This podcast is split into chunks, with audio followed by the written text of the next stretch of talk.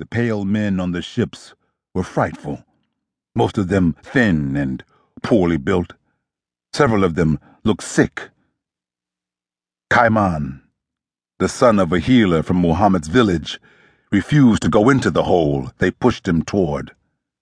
With his arms still tied behind his back, the proud youth was beaten on the legs and shoulders with clubs until, bruised and bloody, he crawled into the hold. The seamen pointed their boomsticks toward the sky and made them boom. One by one, the captives were pushed below deck, where others were waiting to chain them down. When it came his turn, Muhammad felt the terror swell in his chest and fill his throat. It was all he could do not to scream out as he was pushed roughly against another man. Men tore at their bindings, ripping the skin from their wrists as they pulled themselves toward the grating. He had never been trapped like this before.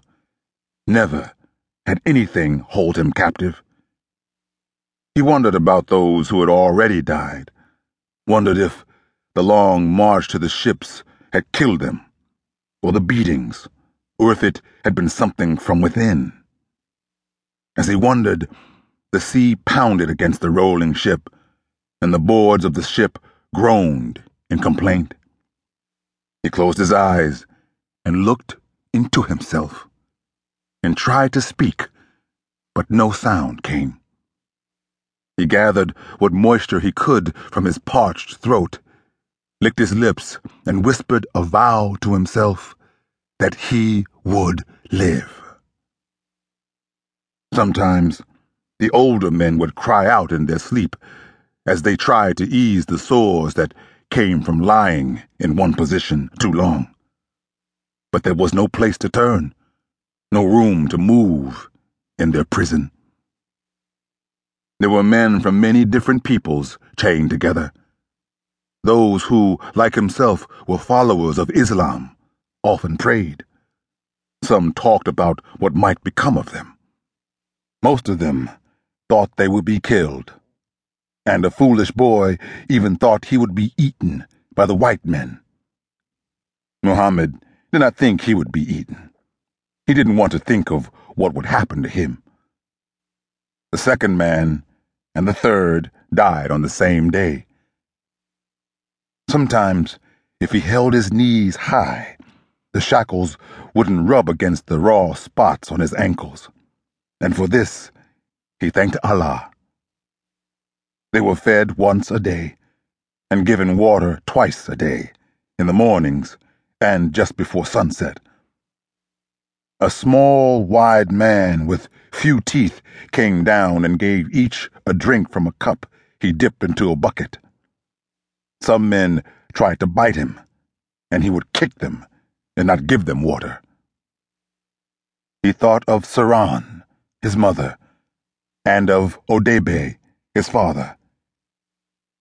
He did not know if they were alive or dead, if the screams he heard on that dark night had come from their sweet lips. At first, they filled his mind each day. Now, he saw their faces their eyes, their hands that would say so much to him with a touch. He thought of his mother, thinking of him, wondering where he was, and his eyes filled with tears. In the ship's hold, he heard men from near his home and from far away.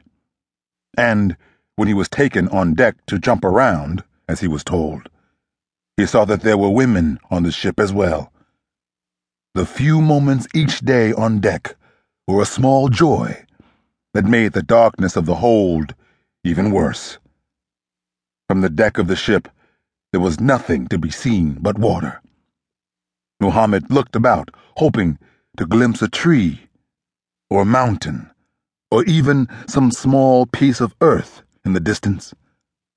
But there were only clouds, drifting white beasts in the cold and distant sky and the endless sea. He remembered stories of Abu Bakr, the king